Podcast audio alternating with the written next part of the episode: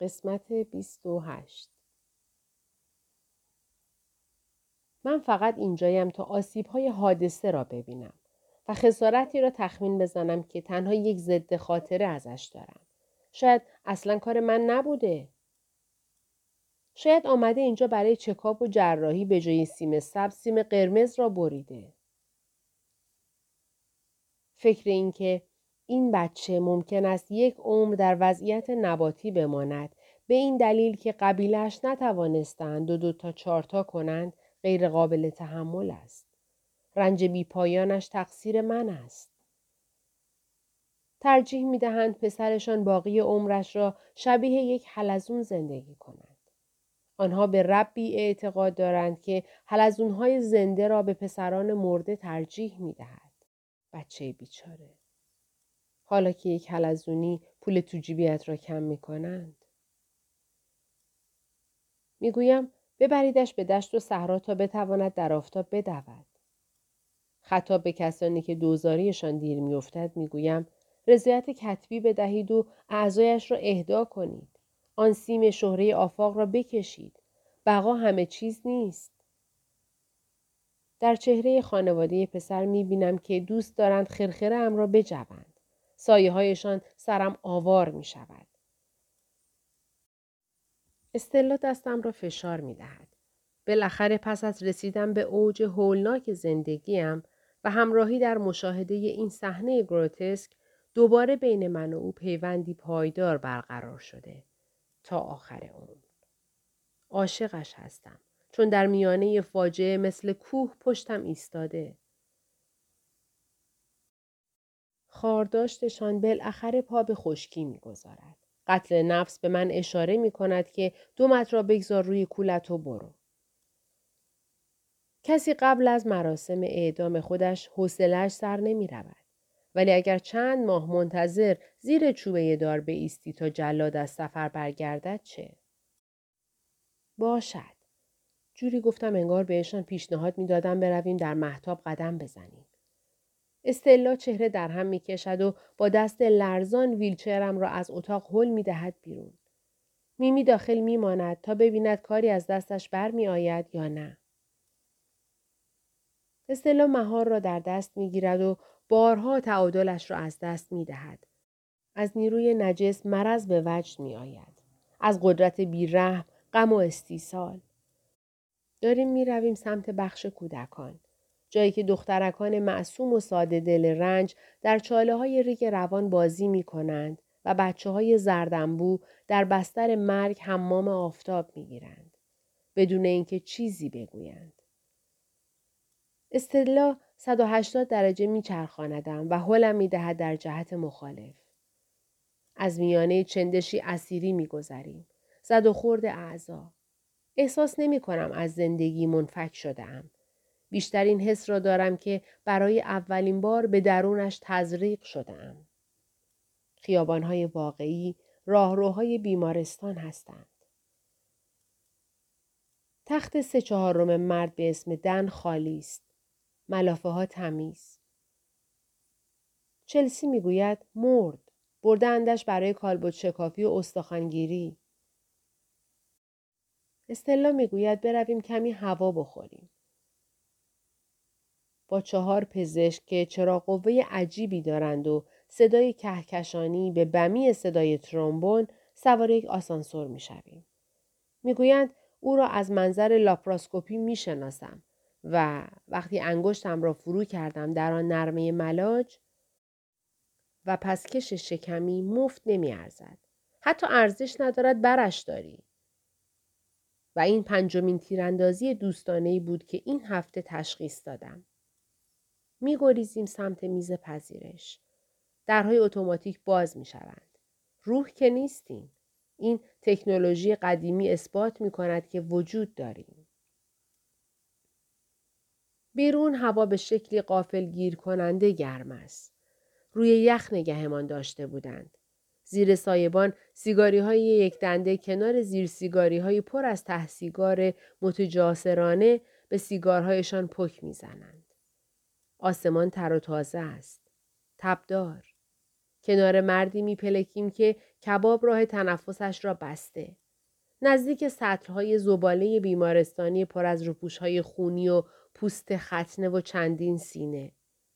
لرزیدن هیچ کداممان تمام نمی شود. استلا می رود پیش سیگاری ها و با دو سیگار و یک فندک برمیگردد. ده سال است. تقیان موفقیتی معکد. نیکوتین میبلعیم و حکایات به دام افتاده به طبیعت میدمیم. علیق برای احساسات کهنه. زن و شوهر سابق. دو عاشق قدیمی. دو دوست قدیمی. هسته دست نخورده باقی مانده است. مشکل امضای اجاره نامه جدید با زندگی این است که قرارداد جدید در محضر دادگاه مشروعیت قانونی ندارد. هیچ کدام از اتفاقاتی که زندگی هر کسی را تغییر می دهد عوضمان نکرده. کودک از دست رفته ایمان. علیل شدن من. یک دندگی شخصیت مانند همیشه پیروز میدان خواهد بود و تا ابد هر کسی که پیش از این بودیم باقی خواهیم ماند. هرچند هنوز این حس را دارم که بالاخره بالاخره سالهای شکل دهندم بالاخره فرا رسیدند. عالی جناب. همونطور که می‌دانید حقه همیشگی مراکز درمانی این است. می‌گذارند به بستری بودن عادت کنی بعد با تیپا پرتت می‌کنند بیرون. سرپرست بیمارستان شلنگانداز آمد کنار یکی از دکترهای من و بابت اینکه خوب شدم و دیگر می توانم بروم به هم تبریک گفت. درنگ کردم. علاقه ای نداشتم. در زندگی قبلیم با ترسهایم کنار آمده بودم. ترس از مرگ، از امراض مقاربتی، از صحبت در جمع، از خارج شدن قطار از ریل. ولی حالا یک ترس دیگر به ترسهایم اضافه شده بود و ول شدن در خیابان. تنها. پنچر شدن چرخ ویلچرم. البته ترس از تن خودم هم بود. به تمام اعضایم به یک اندازه اعتماد بودم. از اسپاس می ترسیدم. لختگی خون، آمبولی، زخم بستر، دیسرفلکسی اتونومیک. آدم عادت می کند که در مواقع استرار یک متخصص دم دست داشته باشد. واکنش آلرژیک، خونریزی، مصرف داروی اشتباه. فکر کردم چه کسی مدفوعم را تفسیر خواهد کرد. ورمم را خواهد خواباند. خونریزیم را بند خواهد آورد. احیایم خواهد کرد. هنوز هیچی نشده از یک شنبه ها و تعطیلات عمومی که اورژانس ها شلوغ می شد می ترسیدم. فکر کردم اگر دکترم بلیت بخرد که برود سفر می‌دانم کل نیروهای کائنات دست به دست هم می دهند تا درست در روزهای سفر دکتر یک بلایی سرم بیاید که بدون درمان فوری از این که هستم هم فلشتر شوم. راستش حراسی مفتزه داشتم. می ترسیدم این نسخه یه لکنته از خودم را جایی ببرم که بی اندازه استریل و مجهز نباشد. مشکل این بود که باید بین جریان مداوم افریش های کمر و گردن به پایین جایی برای خودم باز می کردم. ولی کجاها باید می رفتم؟ حرف آپارتمان قدیمیم را نمی‌شد زد. با آن راهروهای باریک و آشپزخانه‌ای که فقط یک نفر ایستاده توش جا می‌شد. پس مددکارها یک آپارتمان یک خوابه معقول با رمپهای مناسب و دستگیره و نرده برایم در نظر گرفتند. ولی درست در لحظه ترک بیمارستان بعد از خداحافظی پر از نفس نفس با روح نصف نیمه هم اتاقم و موفق نشدنم با خداحافظی ویژه با پرستارهایی که درگیر مسافران ناخوشایند آمبولانس ها بودند، ترس از تنها رنج کشیدن، لولو خورخوره جدیدم مرا از پا انداخت. همین باعث شد که در لحظه آخر برخلاف آنچه عقل سلیم می گفت پیشنهاد میمی و مورل را بپذیرم و همراهشان بروم به اقامتگاه و دست کم تا قبل از برگزاری دادگاه هم به جرم رانندگی بیمهابای منجر به جرح آنجا بمانم. با ویلچرم رفتم بیرون و وارد ماشین پلیس لیام شدم. تنها جنبه مثبتی که به ذهنم رسید هر کسی پا روی دومم بگذارد کارش جرم ناشی از نفرت تلقی می شود. آژیرش را برایم روشن کرد. یک پلیس بیلیاقت، هنرمند ناکام و یک بیزینسمن ناموفق، فلج، دو مطلقه، دو دوست قدیمی راه افتادند. ازش خواستم با ماشین برمان گرداند به دوران کودکی. گفتم گازشو بگیر برو سال 1990. وقتی با احتیاط در شهر رانندگی می کردیم چشمانم قادر نبود حزم کنند. همه چیز بیش از حد واقعی بود. جماعت غیر معلول با اعتماد به نفس راه می رفتند. صورتهای خسته داخل ماشین های گیر کرده در ترافیک. ساختمان های در حال ساخت شبیه تصویری ثابت از ویرانی. از ترس گریستن دهنم را باز نکردم. لیام هم حرفی نزد. هرچند پشت هر چراغ قرمز دستم را می گرفت و فشار می‌داد. انگار می‌خواست قدرت را از وجود خودش به تن من منتقل کند. وقتی رسیدیم به جاده ساحلی پیچ در پیچ تعداد ترسناک تاچهای گل و دست گلهای چهار راهی روی نزدیک یک سوم تیرهای چراغ برق حکایت از تراژدی های اتفاق افتاده در کسر ثانیه و بدترین عاقبت ها داشت. لیام به من گفت چند بار برای دیدن مورل به اقامتگاه هنرمندان رفته. تصور اینکه آنها هنوز درگیر یک تانگو مرید و مرادی بودند بی اندازه پوچ به نظرم آمد. مورل مرد روشوی بیگانه با شامپو جلوی در ایستاده بود. گفت وقتی مشکل حاد پزشکی برات پیش میاد بسته به پیش آگاهی بیماری یا سیگار رو ترک می‌کنی یا تعدادش رو می‌بری بالا. یک باکس سیگار انداخت روی پایم. در خانه هنرمندانی حتی عبوس‌تر از قبل از سر و کول هم بالا می رفتند. نیش داروینیسم را حس کردم. گونه ای فطرتا پست و حقیر که هیچ گونه هدف تکاملی ندارد. مورل افزود و یه غافلگیری خوب هم برات دارم. بیا جدیدترین هنرمندمون رو بهت معرفی کنم. کنار دستش استلا ایستاده بود. با لبخند زیبا و گوشواره زنگوله‌ای. با اشتیاق گفت من دیگه اینجا زندگی می کنم. لیام گفت پس دیگه دستور منعت رو 24 ساعت هفت روز هفته زیر پا می‌گذاری.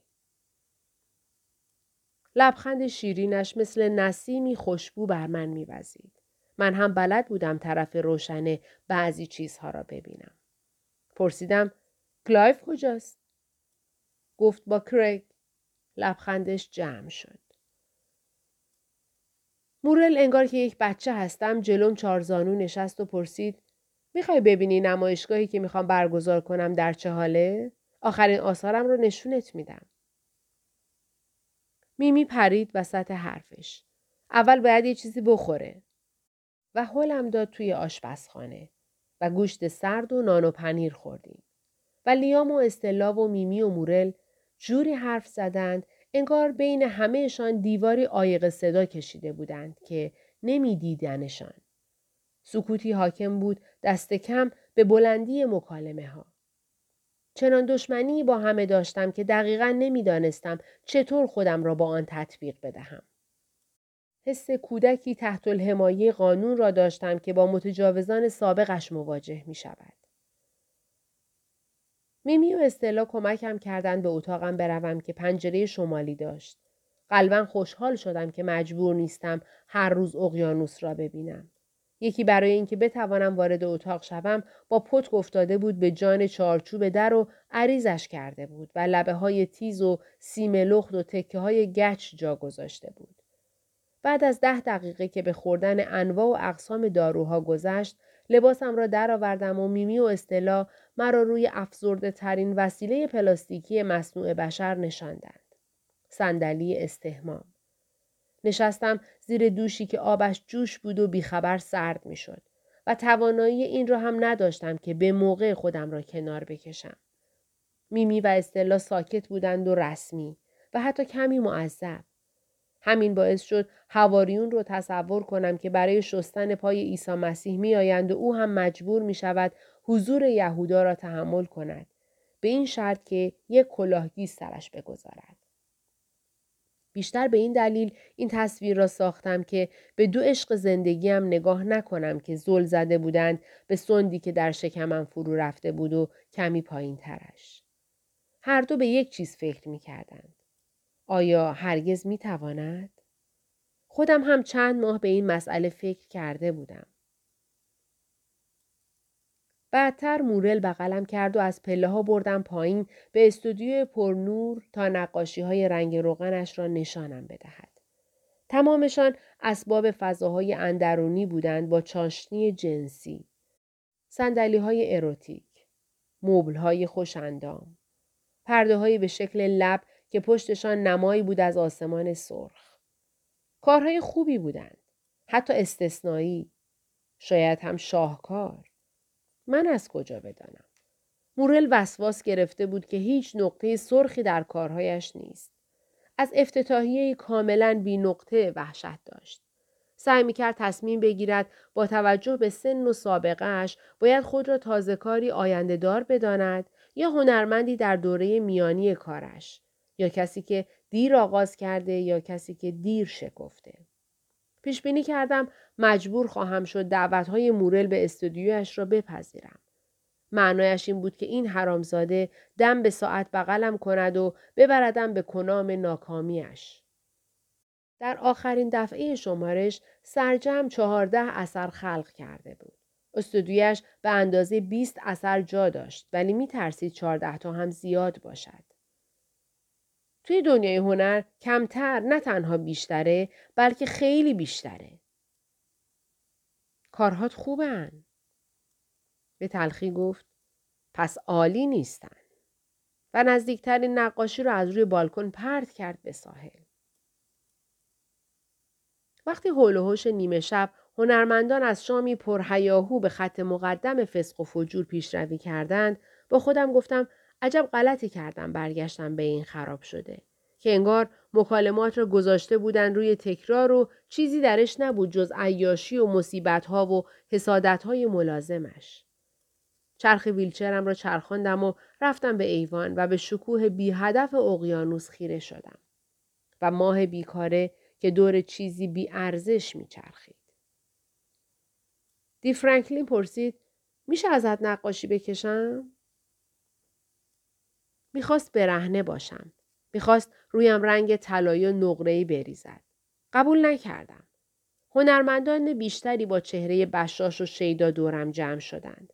با اینکه اخیرا توانایی های زیادی را از دست داده بودم که قبلا فکر می کردم بدونشان هیچ کاری نمی شود کرد و هر پیک و ثانیه هر روز حالم به این خاطر بی اندازه بد بود هیچ کس در ماندگیم را متوجه نمی شد. همه نظر می دادند. همه عوض من نیمه پر لیوان را می دیدند. به وضعیتم با دید مثبت نگاه می کردند. هیچ کس این احساس را نداشت که صلاحیت توصیه پزشکی را ندارد. چه توصیه های چرندی که بی هیچ شرمی به زبان می آوردند. خانم ها و آقایان هیئت منصفه. شکنجه کردن کسی که مبتلا به یک بیماری لاعلاج است یا برای همیشه فلج شده کار بسیار ساده است. اسم مسخره ترین و مفتزه ترین درمان ممکن را بیاورید. فروب کردن چوب بامبو زیر ناخون. مثلا. و قسم بخورید که یکی از دوستانتان با این روش درمان شده. بیمار معلول یا رو به مرگ ته قلبش ناراحت است از اینکه همه کارهای لازم را برای بازگشت به آغوش سلامت انجام نداده فوری دستش را دراز می کند سمت بامبو. همچنین به شما می‌گویند های استثنایی می‌شناسند که حتی با کاستی های استثنایی قادر به انجام اعمال استثنایی شدند. این یکی هیچ چیزش به من ربط نداشت. همان شب وحشت زده روی تختم نشستم. به عمرم چنین ترسی را تجربه نکرده بودم. به لطف معجزات خارق العاده درد نوروپاتیک به هر نوع پارچه حساسیت پیدا کرده بودم. بنابراین نمی توانستم تماس ملافه را با پوستم تحمل کنم. به غیر از این انگشتان پایم به شکل دردناکی جمع می شدند. انگار به زور پایم را کرده بودند توی کفش بچه. پس از تلاشی نافرجام برای تکان دادنشان حوض کردم تلفنم را بردارم به جای زنگ بزنم.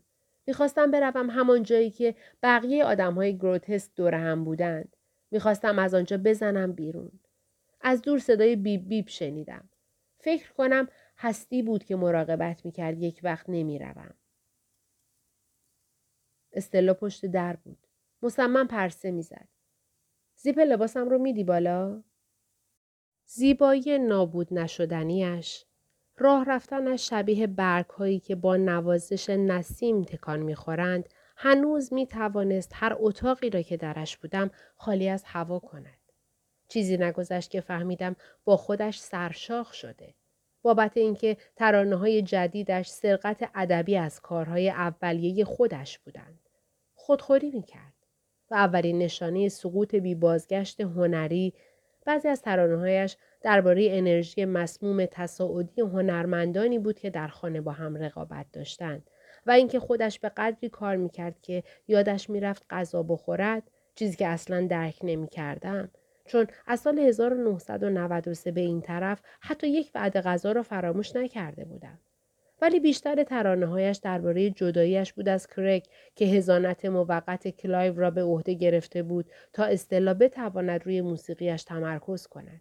توافقی که حالا در نظرش شکنجه بود پر از احساس گناه.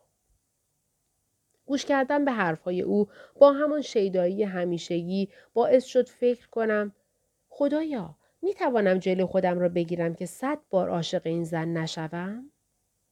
به این فکر کردم که استلا به پارچه وجودم دوخته شده.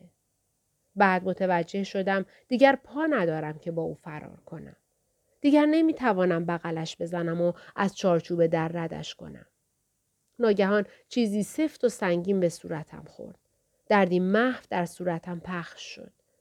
خطوط اخم بر پیشانی استلا نشست. دستم را بوسید و گفت نکن.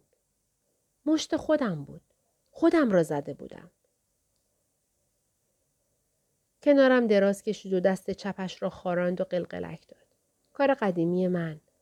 بعد ساعتها یاد گذشته کردیم و سر به هم چسباندیم و گفتیم که هیچ کس ما را آنطور نخواهد شناخت که ما یکدیگر را می شناختیم. استلا گفت زوجها برای همین با هم میمانند. هیچ کدام نمی‌خواهند بدل شوند موجودی ناشناس. صورتش سمت من بود. سوسوی اشک در چشمانش. زمزمه کرد بابت اینکه داری اینقدر صبورانه با تمام این مشکلات دست و پنجه نرم می‌کنی بهت افتخار می‌کنم. تو برای زنده موندن تلاش می‌کنی. حرفش رفت روی اعصابم. گفتم من هیچ تلاشی برای زنده موندن نمی کنم. من حتی این خصلت رو توی انسان ستایش نمی کنم. چیزی که من دوست دارم اینه. یکی بگه اه و قلط بزن و واقعا بمیره. به محض اینکه این را گفتم چهره در همش باز شد و از جا پرید و بدو رفت بیرون و با گیتارش برگشت. دو ساعت تمام صفحه صفحه کاغذ را از اشعار بیمعنا پر کرد و من از تصویر حیات بخش لرزش محتاب بر تن رنگ اصل تیرش حز بردم. بعد یک هو ملودی بامزه ای ساخت که اول با سوت زد و بعد خواندش. آهنگ دوست داشتنی و احمقانه سمتم جاری شد و درونم سفر کرد و من رضایت زودگذر دوباره زیستن در گذشته را حس کردم. گفتم همیشه بی قید و شرط دوستت خواهم داشت. به دو شرط. گفت بگو شرطت رو. یک هرگز حق نداری گیتار رو بذاری کنار. یک لبخند. یک آه. قدردانی و آسودگی از احساس عمیقا درک شدن.